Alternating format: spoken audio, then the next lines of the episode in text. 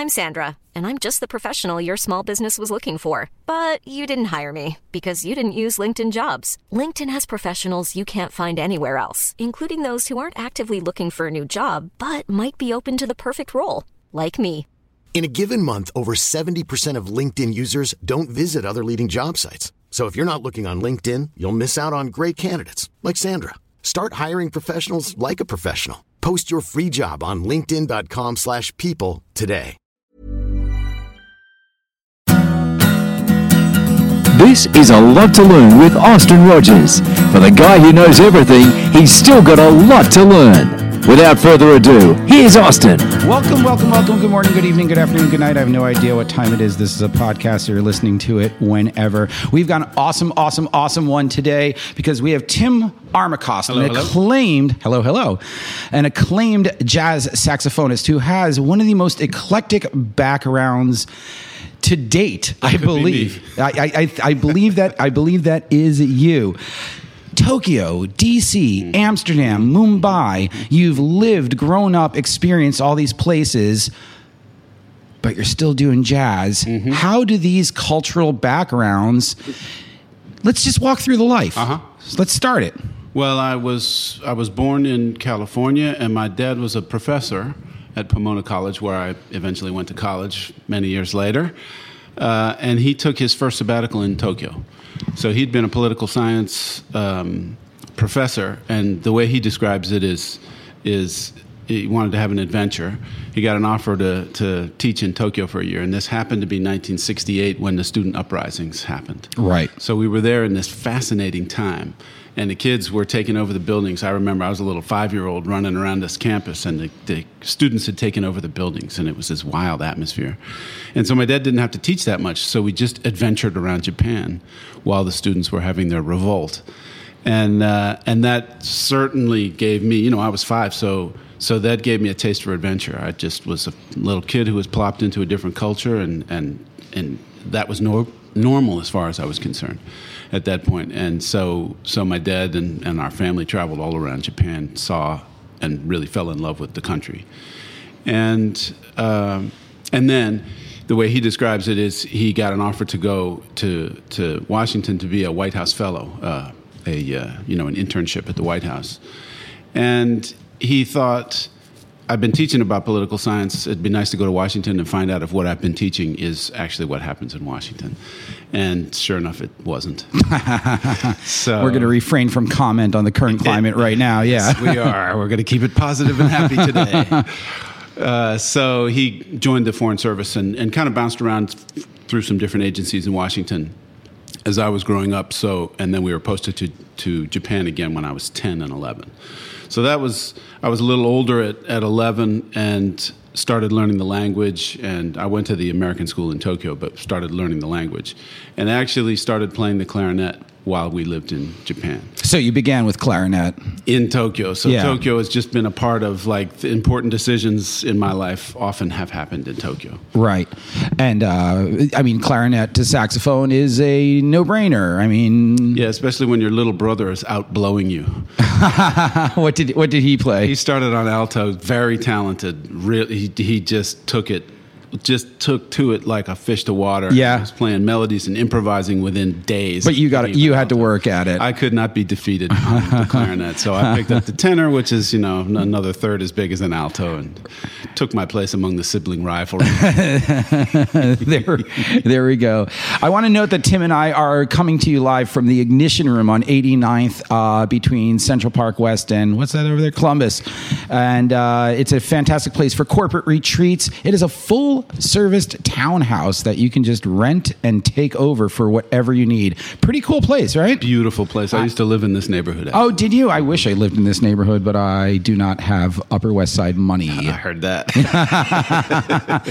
So here we go. We got you. Uh, we got you on clarinet. Now you moved over to tenor, Mm-hmm. and now you go to Amsterdam for actual schooling, right? No, I, Oh. Uh-huh. I actually had graduated from college. Uh, When I got when I went back to Pomona uh, outside of Los Angeles to go to college, I met Charlie Shoemake, who was the kind of teacher who taught me the grammar of jazz. The the When you were studying clarinet uh Uh-huh. in Tokyo, I'm assuming you were classical. Yeah, you know, band. Right. Okay. Yeah. Yeah. Got it. Got it. Uh, right. School band. Yeah. Exactly. Because that's usually how you start. You know. And in, in high school, I did play in the orchestra on clarinet. And Right. occasionally on the saxophone when they'd play Prokofiev, Shostakovich, sometimes there'd be a little bit of saxophone in there. Yeah, right. So like in my in my orchestra because I did Suzuki method, you know, you? violin, you mm-hmm. know, mm-hmm. Twinkle Twinkle Little Star, mm-hmm. Lightly Row, all of those ones, and uh, yeah, you started in you started strings at kindergarten. Yeah. you started band at third grade, grade, or something like that. second and third, yeah. and then like sixth or seventh grade band. If you were good at band, you moved over into an orchestra. Orchestra. Right. It was like all string strings and winds were separate forever. Yeah. And then finally, only the only the best winds came together into the orchestra. In around ninth or tenth grade. Yeah, exactly. Yeah. Okay, so exact same exact same methodology. Pretty much, yeah. Yeah. Um, so when when did uh, when did jazz kick in? Uh, I heard so at this American school in Tokyo, it was a kindergarten through 12th grade school. Mm-hmm. So there was a stage band, a jazz band in the high school. And I, I'll never forget this moment. Uh, you know, in retrospect, it seems like a pretty big turning point in my life. At the time, I was just like a moth attracted to a flame. I was out playing, you know, at recess in fifth grade as a little kid. And the stage band was playing a, a noon concert in the high school lunchroom. I heard that music and I just I just had to go. I just had to go hear that music. I went down and sat down right in front of the saxophones and skipped school. That was my first time skipping class. I was in fifth grade. You were still in school, but you were just But skipping I the did- rest of I school. I did not go back to class. Whatever it was I was supposed to do at that point, I did not do. I sat and listened to that band until the concert was over. And that was definitely a moment of of you know, looking back now, oh, that's what I want to do. What was it? Do you remember what tunes they were playing? Uh, uh, Norwegian Wood was one of them. What? Yeah, a, a, they a jazz band arrangement of Norwegian Wood? really nice sounding one, and I actually recorded that tune on my first album as a leader. That's how deep that went. Oh. Uh, I, if I thought about it, I could think of another couple that they played. Hey, I'm pretty cool with Norwegian Yeah, Wood. Norwegian I mean, the one that that's that's out, gonna yeah. that'll kick me in too. You know. Um, song. So so you're you're fifth grade, and now now we've got now we've got jazz on the mind, and you've already moved to tenor sax, right? Not yet. I was. Uh, that was kind of when I when I first became fascinated by jazz. When I was really attracted to it, and my dad was a was a um, uh, a diplomat, as I said, but he's he's he loves jazz music. We had we had Phil Woods and Oscar Peterson and Ray Charles. love Oscar some Peterson. Some, people like that around the house. So it was in the atmosphere already. And I'd switched to tenor around age 15. Right. Back in Washington. And uh, then Pomona College. Pomona College, and that was where I met Bobby Bradford, who who studied with John Coltrane and Ornette Coleman. Uh, didn't study with not like they were his teachers, but studied with meaning they practiced together. They were prac- contemporaries, yeah, they were yeah. practitioners. And Bobby, in fact, uh, Ornette called Bobby for the famous gig at the Five Spot in New York City. I think that was 1959, 60, 61. I forget exactly which year that was. Uh, and he couldn't make the gig because he was he was on the GI Bill in college in Texas. Right. And his professor said, "Well, you know, you can go do that gig, but you're not going to get your degree."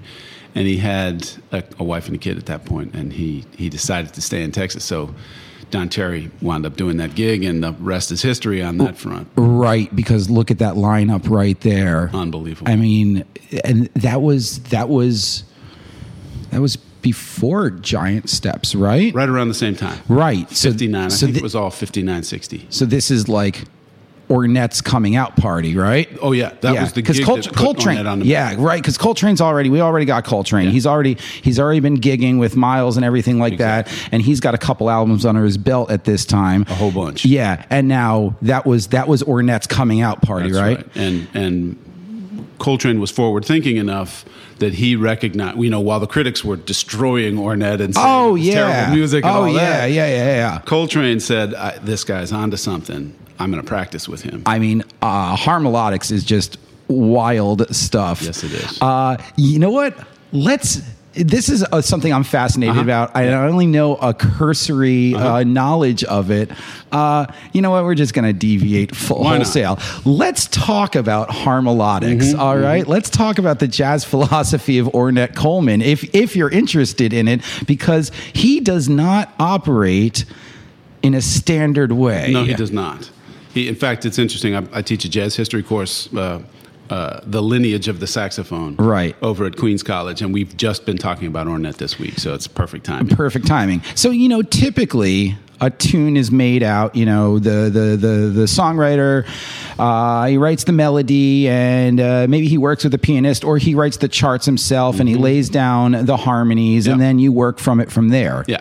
Coleman goes backwards, Well, what he or he- this is my understanding. What he started with was that what you know he was as as enamored of Charlie Parker as everybody else. Mm-hmm. When he first came out, when he first came on, he saw the the power of what Charlie Parker was doing in the in the high art of bebop. Right. And and yet he's a guy who just didn't want to operate within an orthodoxy and and at that point, you know, 55 and later, bebop had become the music of the day.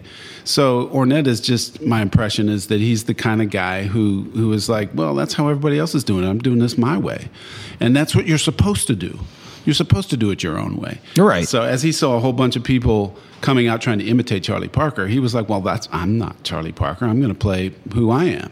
So he started. His first recording has Walter Norris on piano, and they're actually playing songs, but he's playing his idea of what a melody would sound like Right. over a standard song, Right. And and improvising with his own language. He's not he's not speaking the language of of Charlie Parker and the Beboppers. He's he's saying, you know, this is how I hear it. I'm following my ear, and he. In a very short span of time, about three years, he went. He went from releasing the music, releasing himself from trying to play like everybody else, to then releasing the whole band from having to play a song form, Right. to releasing the everybody playing into just simply listening to each other and playing whatever they're hearing. Yeah. And he of course had great musicians like Charlie Haden and Billy Higgins. Yeah. Don Cherry. So they're they're able to listen to each other and relate to each other uh, without and have it sound like something without it having to, to have this this structure that's that's set. Yeah. So talk talk a little bit about there is a structure, but what is it? How are you moving around through hmm. all of these harmonies Yeah. without the charts? Are you are you aware of the? Of course you are, because you're because you're Austin. are you aware of the Matisse jazz cutouts? Yes, of course. Okay, so yeah. so what Matisse what he arrived at after painting figuratively and and and evolving through the the the different ways of using color and line Yep. was with a pair of scissors and a piece of colored paper. He could improvise with line and color at the same time.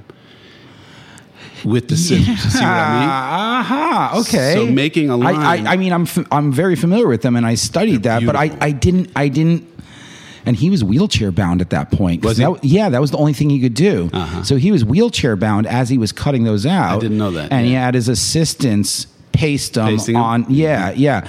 Um, So if you think about that idea, All right. What what what Ornette is doing is he's improvising with harmony and melody at the same time. color is the harmony, the line is the melody, melody, exactly. and so he's doing.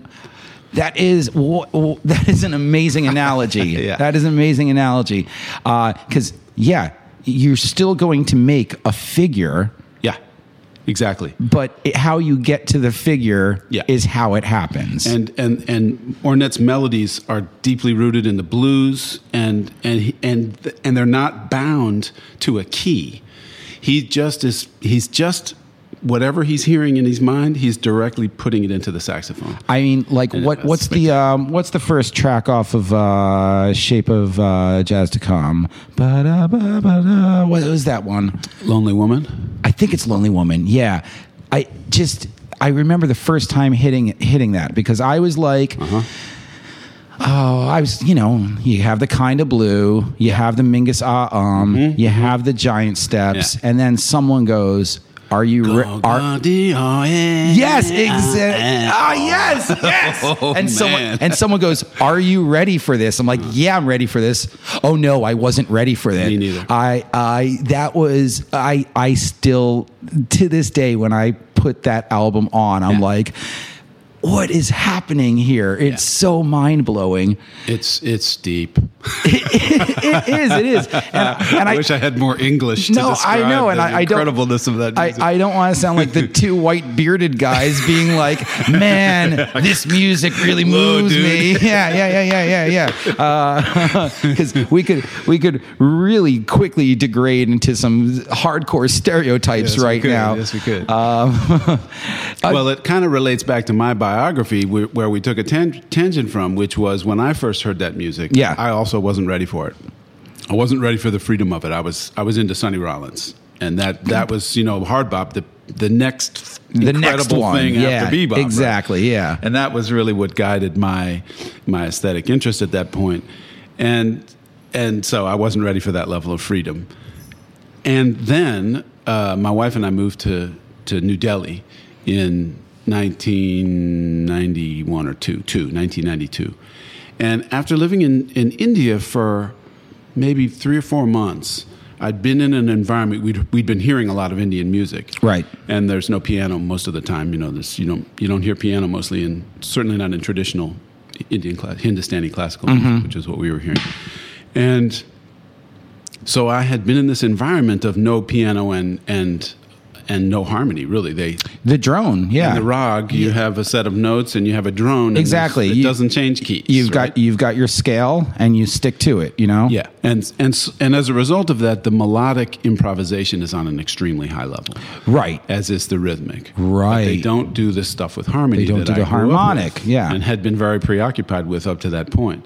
So I'm there in India, and I put on that record, "The Shape of Jazz to Come." Yeah. "Lonely Woman" comes on, and my, and my wife Nikki, she goes, "What is that music?" She came from the where the, the other room. She, she came walking into the room. What is that music you're playing? And I said, "Yeah, I know this stuff is incredible." and all of a sudden, I was open. You know, my my ears were ready for it. When I heard it, when I was ready for it, it of course totally changed my life. so so how now let's talk about how this informs your music because now you've you've already traveled the world you uh you were at conservan you taught conservancy in amsterdam correct Amsterdam, yeah. and now you're in delhi and now you're you're schooled you you start with Parker, you move on to Rollins, Yeah. and then your mind is blown by uh, Coleman, yeah. and now you're in India. Mm-hmm. How does how does this melange? Uh, what a what a douchey word. melange. How does this cultural milieu? how does this how how does this hodgepodge? There we, There we go. go. There's a nice now we're- now we're back in Anglo-Saxon word. Yeah, yeah, yeah, yeah. That's the hodgepodge is probably like uh probably like from 400 AD and like go, in yeah. uh in in some somewhere. Yeah, some Saxon some Saxon Hamlet. Um, how does this hodgepodge inform your jazz tradition? Your your the the shape of your jazz to come? Mm-hmm. Uh, well, the the inspiration for my most recent recording as a leader was that very tune, uh, "Lonely Woman." Oh, it was wow. So I Interestingly just, well, I just brought that up. zeroed right in on it. That's that. Well, yeah. I'm I'm I'm I'm I'm quite chuffed with that. So I was sitting quietly and had a had a uh, had a, a vision. Sounds too you know.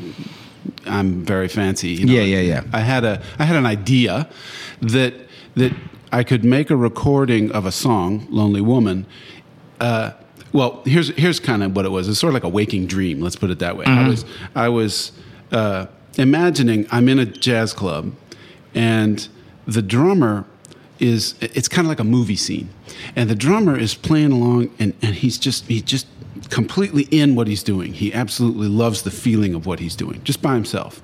He's maybe practicing, or he's or he's yeah thinking about something, getting ready for that night's gig, say, and and over next to that, the bass player and I are teaching each other how we like to play the melody of Lonely Woman. So drummer's just going dang, dang, dang, dang, dang. Yeah, yeah. Oh, he's just in his world. Yeah. And I say to the drummer, here's how, I mean to the bass player, and it was Bob Hurst I had in mind. I said like uh-huh, eh, uh, eh, eh, eh, uh. Now you play it like that. And I asked him to play it in the phrasing that I used. Right. And then he and then we go through the melody a little ways, and then he does that back to me. Oh, that's nice, but I like it like this. Go ba dee dee uh uh. And meanwhile, to imitate the that. drummer's in the reverie still. He's just back in his own world. Yeah. And meanwhile, while we're engaged in this dialogue about the melody, we're starting to tune into how much love is happening from the drummer. And one of us wants to go over there and play with him.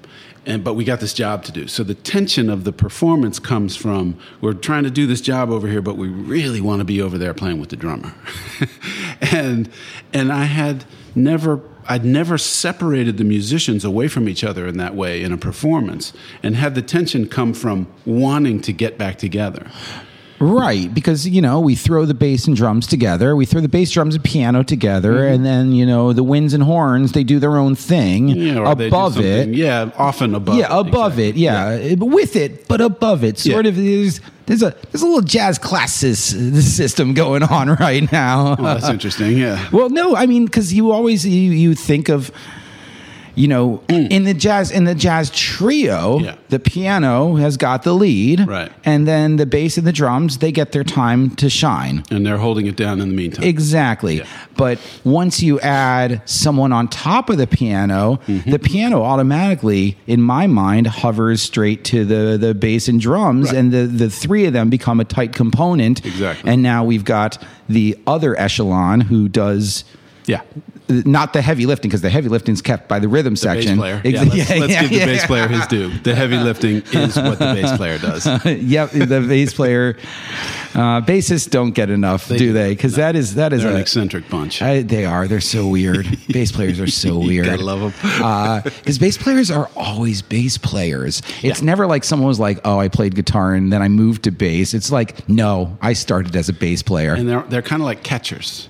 Have Yeah, noticed they are in baseball. catchers. The ca- catchers are often a very similar kind of personality, similar kind of body type. Also, Yeah, I, so. I was just uh, I I was just watching um, yesterday the uh, uh, uh, the one game playoff, the Cubs uh, Cubs uh, Brewers, Brewers, yeah. and uh, Brewers won, right? Yeah, Brewers won, and um, one of the announcers said uh, the interesting thing about the catcher is you gotta you gotta have a you gotta have a strange mentality to be the catcher, Yeah. Because everyone's facing one direction. Except, the Except you. catcher, Oh, and I never thought of that. Right. I'm like, wow, thanks, Yeah. sportscaster. I forgot who it was, but I'm like, yes, that's actually that's right. And sort of Yeah. in the in the jazz world, everyone's sort of facing one way, except the bassist. Yeah, You know, he's holding it down. he is because you can't you can't mess around with the bass line, Right. You know, And he's he's combining both rhythmic and harmonic functions. Yes. he's really critical. Yeah. he's he's really the glue for everybody. the drummer he can vacillate in, vacillate out, come back and forth, but boom, boom, Mm-hmm. Yeah. boom. I, I've, I've had the great good fortune to play with Billy Hart quite a bit, one of the master drummers still with us. Uh, still with us. I shouldn't put it like that. He's, he's like he's like out there touring and, and playing all the time. He's just a he's a force of nature, and a guy who I really love. Uh, one of the things I learned from him is that is that he, as the drummer, one of the things he likes to do is release a little bit from what he's doing and just let the bass player hold it down. For him. As a saxophone player, that feels like the carpet's coming out from under you if you're focused on the drummer. So You got to have a little mental mind shift. You got to I had to learn to listen to the bass player more closely so that when Billy started to let things float a little bit, if I needed to find something solid, you know where the core is. go for the bass. I, that was one of the really important things he taught me. Uh, Yeah, I mean that's actually that's a great insight because I I do not play jazz. I played you know classical and you know guitar and mandolin and stuff like that, right? Um, and yeah, when you played in groups, uh, be it f- rock music or or classical music, uh, you went to the drums. you don't Yeah. listen to the bass. That's certainly the way I grew up, and, and I'm fascinated with rhythm. That's what I studied in India. So that was my natural inclination is to is to relate to the drummer first, the bass, the piano player next, and the bassist last. And playing with Billy helped me to learn to hear things more in balance. Right. I, I, I sort of like that philosophy. Let's go. Let's like like let's listen to the bassist because you know piano's laying down rhythm, but also you know when it's when it's when it's time to lay back, pretty sparse junk, Right. junk, junk. Yeah. You know stuff like that. And the bass is going to be in He's there still he's still going to be in the in the groove. Yeah. and kind of where the music has been going the last 20 years well one of the directions the music has been going is to is to have the the pulse the beat be more implied than actually stated Right. so you really have to be strong with your own internal metronome Yep. to be able to to function in that environment where even the bass player is implying the beat rather than really articulating it so learning to learning to hear the music more in balance was was really a big step for me in in being able to play the music more as a whole as opposed to just playing the saxophone in the song. When jazz i actually never thought of this before. Hmm. when jazz musicians are are taking their bars are you guys actually counting how many you're taking? No the the the ideal is that the, i mean because you're doing six like in in you know you're taught you do 16s and 32 Yeah, Oop. oops, sorry. nope nope that's just we just lost the headphones. Oh, we didn't actually back. lose the microphones. That's good. uh you, you know you're taught oh you take you know t- you take a middle Yeah. 16 you take a 32 or something like that. You're not actually counting 16s and 32s are you? Uh, I am not counting them but I definitely always know where I am. Really? And and one of the this is a this brings up a, an interesting story from a, a great bassist in Boston called John Lockwood. When I was younger, when I just shortly after I moved to New York, I got to make a recording with him, and the music that we were recording was a little bit on the edge, and and so we were rehearsing it, and it was getting. Hey, I'm Ryan Reynolds. At Mint Mobile, we like to do the opposite of what Big Wireless does. They charge you a lot, we charge you a little. So naturally, when they announced they'd be raising their prices due to inflation, we decided to deflate our prices due to not hating you. That's right. We're cutting the price of Mint Unlimited from $30 a month to just $15 a month. Give it a try at mintmobile.com slash switch. $45 upfront for three months plus taxes and fees. Promo rate for new customers for limited time. Unlimited more than 40 gigabytes per month. Slows. Full terms at mintmobile.com. Since 2013, Bombas has donated over 100 million socks, underwear, and t-shirts to those facing homelessness. If we counted those on air, this ad would last over 1,157 days. But if we counted the time it takes to make a donation possible, it would take just a few clicks. Because every time you make a purchase, Bombas donates an item to someone who needs it. Go to bombas.com slash ACAST and use code ACAST for 20% off your first purchase. That's bombas.com slash ACAST, code ACAST. Messed up a lot.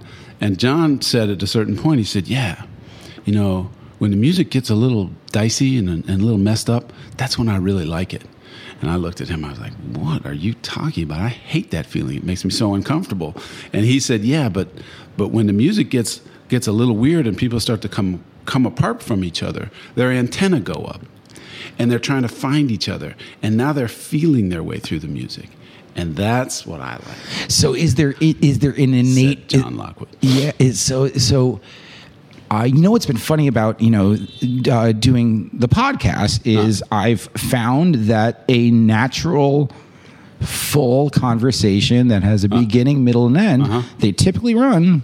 47 minutes. Uh-huh. After that, you're like, unless it's like a really good friend of yours and Yeah. you're like, blah, blah, blah, blah, blah, blah, blah, and you could do that for forever. Yeah. But like a typical mm-hmm. conversation. So With an arc. it, so you feel when you've surpassed the arc, you're like, oh, we've been going too long. We've been going too long. or or here it comes here comes the end i see it coming and as a saxophone player i'll usually kind of hint at the melody at that point Right. oh i see the okay i see my way out of this story and then i'll i'll give some I'll give some cues, some clues, and some cues to the to the band to let them know that I'm coming out. Right. If I do that skillfully, that gives the drummer the chance to really punctuate the end of my solo with something something dramatic, and Yep. the audience gets. To and cheer. now we get it. Yeah, exactly. now we now we get the round of applause. if the drummer sets them up for that, really well. yeah, yeah, I yeah. count on him for that.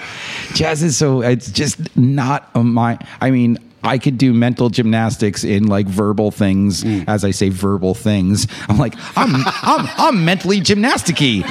Uh, they're magically delicious. Um, damn. I, I I did imbibe a little bit last night, so I'm uh, uh, I, I typically typically most of these start with me saying I drank a lot last night. Um, no, I, I mean I could do I could do the mental gymnastics to like you know be funny or like like th- think something out, but I can't. I, you know, even like even though I play like mandolin and and and guitar and stuff, Yeah. someone's like hit a solo, and I'm like, dink. All right, there we go. Like, or, or, or just straight arpeggios. I'm like, oh, we're in D. Now we're in G. Now we're back in D Now again. back to D. because the, that's what I know. Yeah. Um, when when as a jazz musician, when you're um, when you're going off and uh, you're you're You mean like when I'm getting angry at somebody? no no. Uh, do you play angry? Does that help? It does happen. um, when you're when you're when you're soloing, are you going through like a mental catalog of your you know the scales and the quotes you want to throw in, or is it is it learned? Is it innate? Is it in the middle? I don't know how jazz works. That's a really interesting question. Uh, ideally, when when when everything is is when everything lines up just right, and this doesn't happen every day. When the sound is good, when you can hear everybody in balance, when you feel relaxed, when you've had enough to eat, when you didn't have to travel too much that day, ev- when everything comes together and everybody feels really good and everybody's hearing each other, then the music then what I'm doing is simply singing through the saxophone. Just, nothing but that. I, Yeah. I don't have to think about anything. All I have to do is is is listen to the melodies, listen for the melodies from wherever they come from, and try to deliver them straight through the saxophone. And when that's happening and everybody's doing it together, then the audience always un- understands. The audience, c- because it's so exciting, it's kind of a miracle. When when that happens, because it's so exciting for the people who are playing it, the inspiration just just you know flashes off the bandstand, and the audience responds to that. So that's the ideal situation. It's just it's just flowing out, and you don't and you you just try to get out of the way and let it happen. Right, but of course you cannot do that without decades of schooling. You know, I mean, you got to or, or pra- exactly. practice and training. You know, Exactly. now I'm not saying you you don't need you do not need traditional schooling, but you need a you need you need to go to school. You know what I mean? Absolutely. There's, a, I mean, there's. I said used the word grammar a while ago. It's there is a grammar to the music, and mm-hmm. there and there there are rules, and you have to know the rules before you can successfully break them. So that's part of the part of the thing you're doing. Also, is is recognizing what's happening around you and and making decisions about whether to go with that or go against it or relate to it or comment on it. You know, there's a lot of different ways you can go. It's it's very similar to a conversation. Also, we're we've been improvising for the last whatever minutes. Right. We don't know what the other guy's going to say. We're just improvising together. Right. That's oh, what we're doing. That's a good. bandstand. That's a really good analogy. Yeah. When uh, how and bringing that up. Um, what happens when you're in an ensemble and you guys don't gel? Mm. What if you're not friends? What if you're professional relations? I mean, i does friendship help? Or Absolutely. yeah. Most most definitely. You you in order for in order for that sort of egoless egoless experience to happen in its ideal way, you have to be comfortable. You have to feel have to- like that you can trust the people you're Yeah, playing because you have to give up. also to take a risk, you have to be able to trust the guys you're playing with to pick you up if you if you go too far. Okay, yeah, right. Yeah, no, you So, you have to know when to be quiet, you know, and let them take the lead. Yeah. But you can also you also have to know to recognize you're a little off right now. I'm going to catch up for you. Hey, uh, could somebody uh, bridge? Is this the bridge coming up? Oh, yeah. Yeah. Thank you. We should pick Okay, that up. Yeah. together. Yeah. But you asked what it, what about when you don't When like you don't like someone, no names. I don't need names. Roy Hargrove. that was Austin's voice, by the way. That was not my voice saying Roy Hargrove. I don't know why he came up. I improvised it. So yeah, that's when that's when maybe your professionalism and your training come more into play, and you and you just do your you do what you know is going to work, and you still might try to take some risk. I, I know no matter what the situation is, I'm still going to try to play. 100% for the music. Yeah. I may not be all that happy with one of the guys I'm playing with. It doesn't happen very often, to be honest, but once in a while. Uh, but I can always still play with 100% for the music. And, I, and that, that'll kind of work for you in any situation. Because, like, the orchestra environment. Ooh, yeah. yeah. Orchestras. Politics. Oh, my God. Right? And I only played as far as, like, college orchestra. And I'm like, wow, why are you really gunning for that first chair? Mm. I'm really happy in the back in the viola section. Yeah. Uh, and like I, I, that was just so bizarre. Like, I, I want to be concert master. I'm like, why? So you get to tune everyone? right? That, that actually uh, was one of the reasons I switched to saxophone. One of the other reasons I switched to saxophone was because the two girls who were, I was the first chair clarinet player Uh-huh. in the probably seventh or eighth grade band. And the two girls who were sitting next to me, I guess to my right, they went to sac, they went to clarinet camp. Uh-huh. And they came back in, in September. And they were awesome. They were great. And I'd just been, you know, playing tennis or whatever, and having fun at the pool all summer. and I was I was a I was a second violinist Uh-huh. and like seventh or eighth grade or something along those lines. Uh, they go, we don't have enough violists. Anyone want to move from violin to viola? Uh-huh. Yeah, I'll and I do go, that. I don't know. I go, can I see the part? And I'm like. Eighth note, eighth note, eighth note, eighth note, eighth note, eighth note, eighth note, eighth note, eighth note, eighth note, eighth note, eighth note, eighth note, eighth note. I'm like, done. Can do that. I'm your man. I never have to practice again. And spoiler alert, I didn't. did not. yeah, yeah.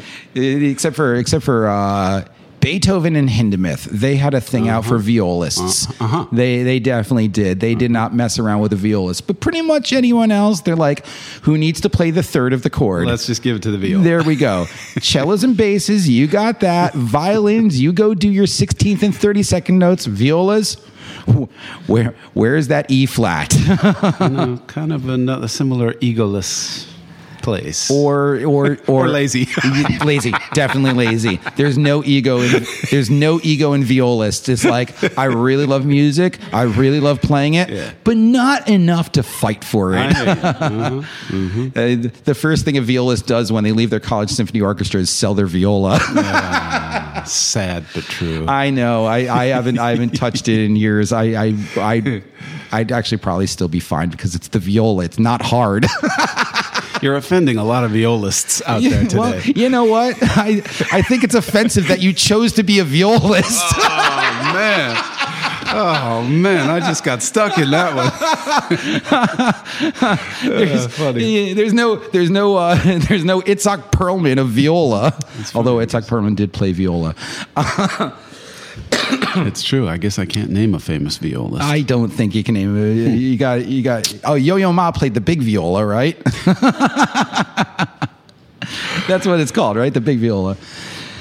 Oh my God, where were we? I don't even know. Okay, you've been on the road forever. Mm-hmm, you know, you're just, but you still hold down these academic gigs too. yeah. What's what's the balance between the two? Which one? What's the pros and cons of each? You know, is being the road warrior the hot shit, or is it like, oh, I get to wake up and have my coffee and go to my academia? I mean, Mm. Yeah. eh. I think for me that that was a natural uh, progression from ha- deciding to have a family. I I love being on the road. I love playing music live. I love improvising in front of people. That for me, that's definitely the the. I was going to say my bread and butter, but the bread and butter part of it is sometimes not not what you'd like it to be in the performing world. But uh, but that is definitely my staple. I I live for that. I get up in the morning. I want to I want to start playing. right. Uh, and I love to teach. I I love um, showing people how to do it. I love. I, I I have a pretty good knack for being able to listen to somebody play and give them something practical they can do. A lot of teachers get stuck in in sort of theorizing. And Are you you a performance teacher or Yeah. or okay? you- Saxoph- I teach saxophone and I coach uh, ensembles at Queens College. Got it. And then once in a while, every couple of years, I do a saxophone lineage history course. Nice. that is really hard work. Doing the doing the history course is really hard work. The other stuff, I feel like, as I say, I kind of have a knack for for being able to identify something practical, something simple that somebody can do to become a better improviser. Right. And I find that not, it's natural for me. So I, I love that process of helping somebody to take a few steps that are going to help them get better, and I also like that kind of work because I'm engaged with the saxophone and the music. Yeah. So it's a way of working um, where I can help pay the bills and also do something that's, you know, in the arena of inspiration. It's not just it's not just work. It's still playing and fun and beautiful for me. And then and then but then hitting the road. What's that like? Yeah. So so once we had kids, I needed to find a way to balance the amount of time that I went away, and I didn't. I didn't actually try to reduce my touring schedule, but I tried to do my best to to shape it so that I would be gone for two weeks with three weekends. Start on a Friday, end on a Sunday two weeks later. Mm-hmm. That way, you have three weekends in two weeks. That's enough time to be out there getting to something substantial in music. It's enough time to make a bit of money, and and I would find that two weeks after two weeks on the road, I could still come back and, and pretty smoothly reintegrate with the family. Right. Once it got further than that, then the burden I could really feel on the phone, you know, that my wife is feeling the burden of having to do everything. at Right, home, right, you know, right, right. Then then it leads to feelings of guilt and should I be out here and and have I got this right? So that's and then you know I sometimes somebody just calls me for a gig. Can you can you come make this gig? It's a it's a yes or no. I can't say well you know I've got kids and all that. They don't need they don't need to know anything. Yeah, yeah, yeah, It's yeah, not yeah, their yeah. concern. So sometimes you just have to take a longer tour because that's what's coming in. So it's a constant. It's it has been a constant balance, and we just. Uh, sent our second kid to college, so There- we are empty nesters. Oh, there we go. really, there we go. really well, now you guys can hit the road together. Yeah, or can- or kill each other if you're. Dead. I'm happy to say that we still like each other. We went on a vacation together in April, and we were like, "Hey, this is going to be all right." yeah, I, I, I've been traveling with someone lately, and I have not killed her yet. Cannot go well. I've tried it. I've thought about it, but I have not. Um, so you've been all around the world. What cities, atmospheres, environments are where where where where where does it kick? Where are you mm. like, oh, mm-hmm. this resonates right mm-hmm. here? Because no offense to jazz, but what has happened to jazz? It's not in the 50s up mm. through maybe, I guess, the mid 70s or so. Mm. It was avant garde, and now it seems only the avant garde of the avant garde listen to avant garde jazz, and what you typically listen to seems, you know, couched in the traditional and uh, nostalgia. Like, I don't, I So personally don't listen to any new jazz because it sounds just like old jazz. and and how would you? The only way you would really know what's what's really nice, what's really exciting and fun and, and interesting to listen to now is if you were out hanging in the clubs. If that was the thing that you like to do in your free time, is to be out in the clubs.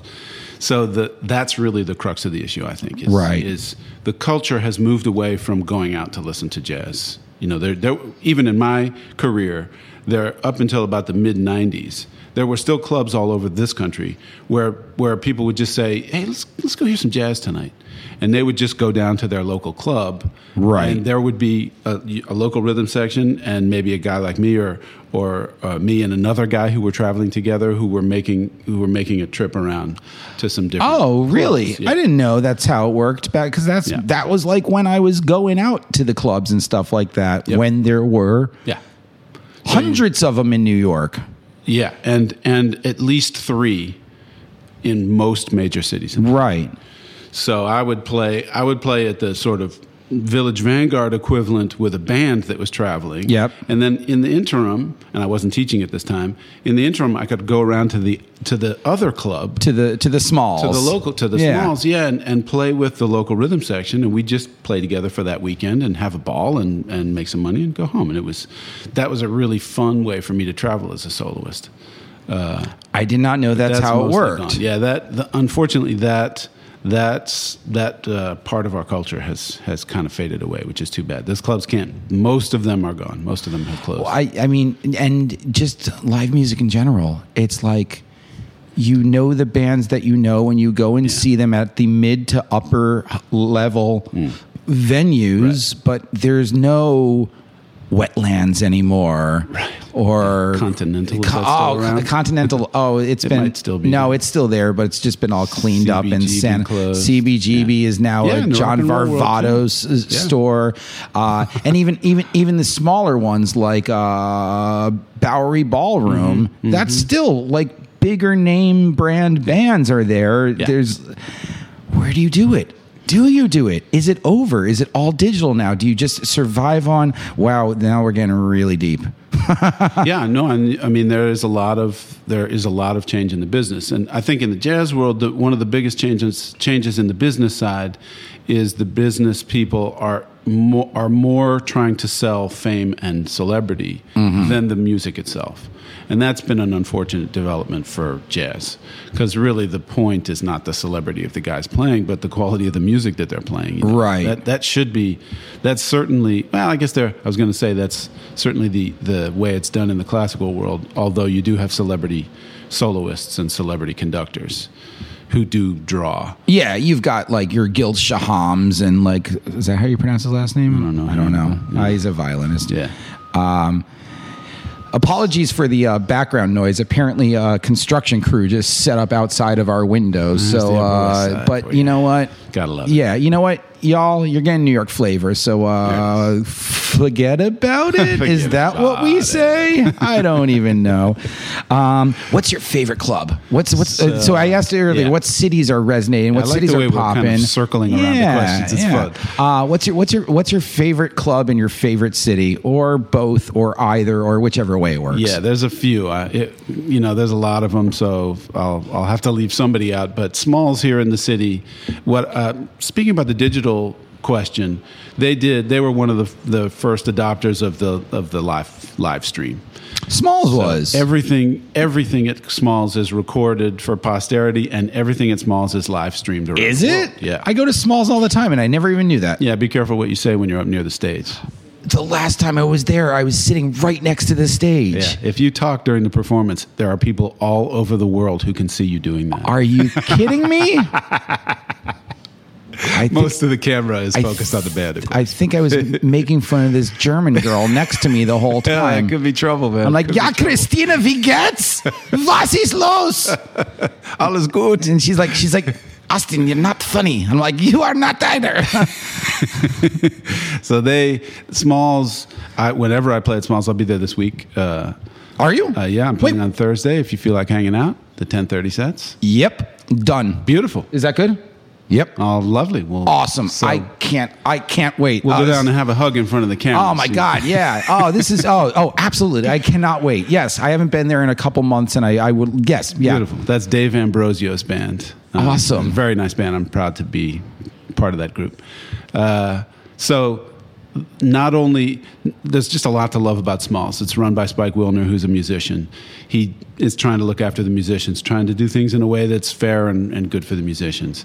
He's also kept the price low enough that the Yeah. students can hang. Yeah. It's so it's always twenty bucks to get in, right? And it's always full. Which yes, is always twenty bucks to fantastic, you know? Always and and um, not very recently, but fairly recently renovated. It's wi- Yeah. more wide open than it used to be, But still pretty funky, But still pretty nice. funky. Yeah. the bar the bar used to be in the back corner, right? There were As- two different there was iterations. The, yeah, there was the little one in the. They had the little one in the front. That was when it was BYO. Remember? Yes, I do. Yeah, they had the little one in the front, and they had juices and sodas. Oh, man, you you did go in the early days. I did. I did. That was that was like when I was in high school. Uh-huh. We'd come down. All the other friends would go to like tunnel and exit, and you know, remember all those? Uh, yeah, wait. Uh, what was the one? Oh, uh, Limelight. Li- oh well, Limelight. Of course, I went to Limelight, but Yeah. Exit is now Terminal 54. Uh-huh, yes, that's, Uh, that's completely past and, my time. and and Tunnel Tunnel is. yeah, I remember tunnel yeah. I never went, but I remember the name. Well, I went to Limelight. was I went to. Limelight once, but everyone else would go like, "Dude, we're going down the city. We're going to Limelight, and we're going to like Exit." And I'm like, "We're gonna go to Smalls, Yeah, nice. and we're gonna go buy beer at a bodega because they don't check ID and blah blah blah." Except, actually, everyone else said we're gonna go buy beer at a bodega. I didn't drink in high school. Uh-huh. I'm like, no, I'm keeping my body pure. What the hell was I thinking? Jesus Christ! What? an- Well, at least that's not going to come back and bite you. yeah, right. Yeah, yeah, yeah. I'm like, oh wait, we said we weren't going to talk about that. No, you guys are wasting your minds with alcohol. Now I'm like, I, I haven't had Bring it on. I haven't had a drink in seven minutes. um, yeah. Well, for everyone listening, by the way, when you come to New York, make it to Smalls. Make it to Smalls. Jazz every night. Uh, till late sets, the last Four in sets the morning la- usually. Last set's one a.m. And one of the greatest things about Smalls is if you go in that late set, that's when all the other jazz musicians who got done with their gigs come to Smalls and Yep. get up on stage. I've seen everyone there. Yeah. You know, I've seen Roy Hargrove come Yeah, up he's there. a- he's a hanger. I remember. Uh, I remember once uh, uh, a guy just comes in and he's holding a door. I'm like, what is this?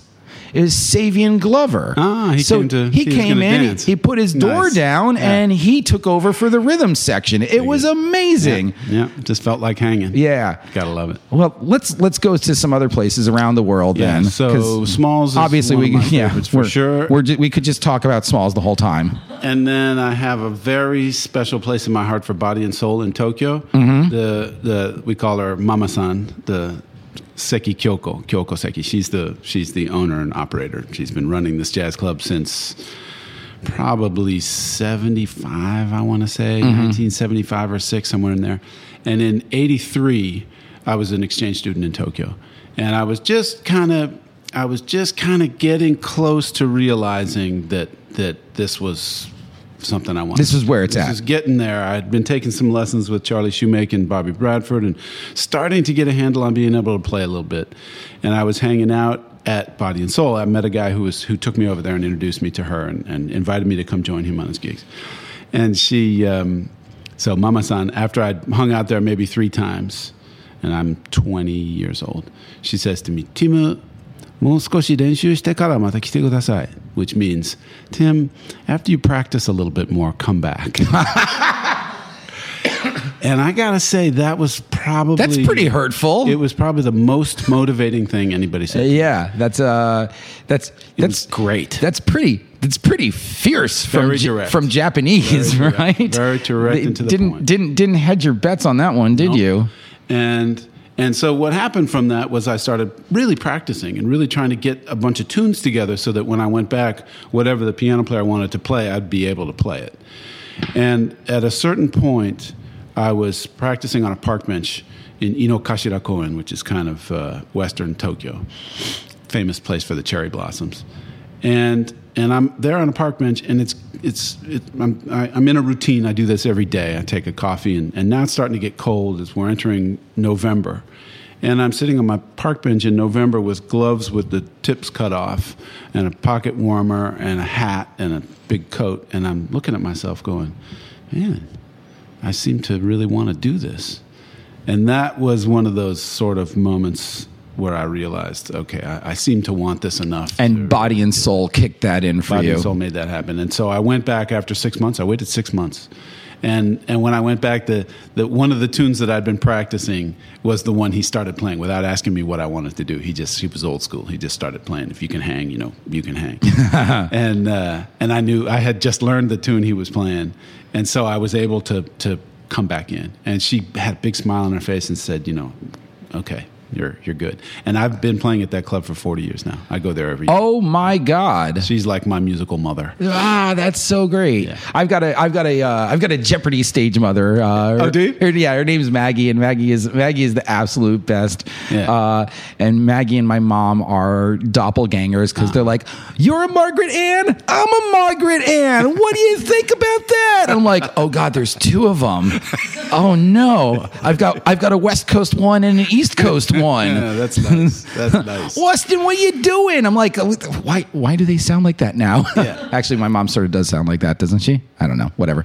Nice. Uh, yeah, no. So I've got, I got, a, I got a little stage mom too. That's a good thing. it is a good thing. It keeps you grounded. Uh, so I have her, and she passed away unfortunately. But my homestay mother was my sort of third mother, and she's the one who really taught me to speak Japanese. Nice. So yeah, that was an incredible experience. Uh, give me one more club, one more place to go. If you're, let's let's give one uh, one more in the United States because that's our predominant listener base. Uh, in the United States, I was so. Let me get there. I, I want to say, just generally speaking, going to Germany.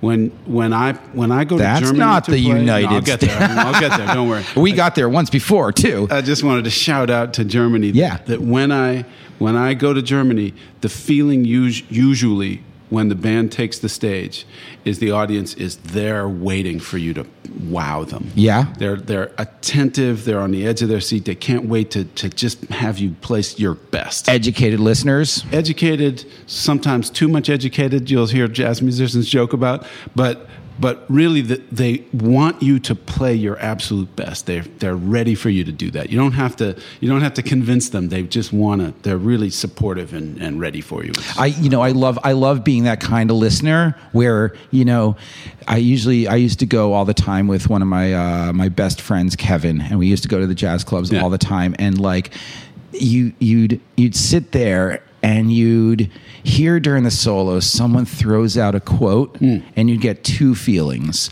The first feeling was like you know you get three feelings. Uh-huh. The first feeling was like I got the quote. Got it. The second feeling was me looking at Kevin and Did he get it? We got the quote. We got it. And then the third one was us looking at the rest of the audience and be like, they, didn't did get it. get yeah. yeah. So three feelings like I got it, he got it, we got it, they didn't Uh, get it. I love I it's it's so it's so snide and arrogant to get that feeling, but like but, But it also kind of puts you in the arena with the musicians. I think yeah, that's the yeah. It, it brings Yeah. it brings if if you're if you're one of those guys who's that engaged, Yeah. it brings you back into that conversation, and now you're like, and maybe maybe you were actually losing track of it, and you were like sort of losing losing the flow of it, Hmm. and then you throw that quote in, and him and I got it, and we're Hmm. like, I'm back in this show, and I'm back in hard because they just gave me, me a personal nod, you know. Yeah. So if we go back to the states, I guess I'll have to say Blues Alley. Where's that? That's down in Washington. Yeah. And that's where I saw it's still going, hasn't succumbed. They're still producing proper jazz and and and uh, and still going strong. And that's where I heard Dexter Gordon, Dizzy Gillespie, uh, Woody Herman, Stan Getz. What? All those kinds of people. When I was in high school, they would come through and and usually bringing a band and uh, Michel Petrucciani. Some of the guys I play with now, I heard for the first time at at, uh, at Blues. That's that's absurd. I I, I I wish I had I wish I had like ten years on myself because when I was old enough to appreciate the music, those guys were one old and 2 Mm-hmm. Yeah. doing the blue note for a hundred dollars a night. Exactly. You know, so like I'm like, is it is it worth it? Mm. Is it actually worth it to see them go through? You know, uh, you know, see. Oh God, is he is is uh, is is Sonny Rollins going to do uh, do but that but do that do that but that was St. Thomas St. Thomas yeah I'm like is he going to do it uh, yep sure he did it and you know the one time I saw him I'm like is he going to do it is he going to do it sure of course he did it but it wasn't special you Uh. weren't discovering it you know yeah, yeah. Oh, it's so I gotta listen to more jazz Uh, other I gotta listen to more new jazz Smalls and the Vanguard are pretty. The are Vanguard's pretty, awesome. Yeah, they're pretty dependable. I don't really need to know who's playing at the Vanguard or Smalls. I Yeah. can just I check usually and and choose pick and I, I do pick and choose. In fact, I, I just recently started posting on Instagram where I'm going to hang out every week, uh, just as a way of kind of saying. Here are the here are the things that I see in the New York schedule this week that look interesting to me What's your Instagram so people can hop along on that? I'm Tim under or T underscore Armacost. Yeah. And the hashtag we use is is hashtag Tuesdays on the scene Hashtag Tuesdays on the scene. because I post it on a Tuesday. Got it. Well, I look at their listings and and and if I'm going to hang out, this is where I'll be. That's kind of the idea. And of course, if I'm playing, I, I post that too. Awesome. And uh, what? So what's what's next? What's on the what's on the next burner for uh, Tim Armacost? Well, at the moment, we have this new record from NYSQ, New York Standards Quartet, Heaven Steps to Seven. That's our seventh recording as a leader. So we're we're that just got released in Europe. It'll be released uh, this month in the states, and it's coming out on LP, which I just Nice. love. So that's not till This uh, is uh, t- this is taped in October. I do not know the exact air date, but Uh-huh. Right, by the time you listen to By this, the time you hear this, probably this record will be a massive hit world. Heaven Steps to Seven will be out on your online portals because that's where Yes. everyone buys everything these days on the Amazons. Is, Yes, yes. And um, where can we find some of your work on the YouTubes and the stuffs like that? Uh, you can look for you can Google Tim Armacost and find a whole bunch of different things on on YouTube. You can Google or you can go to YouTube and put in New York Standards Quartet or NYSQ and find videos and, and various things from the band. And of course, we have a website, nysq.org, timarmacost.com. Those are all places where you can find information about the music. awesome. And uh, travel wise, I've got invitations to Chile and Sudan and Japan.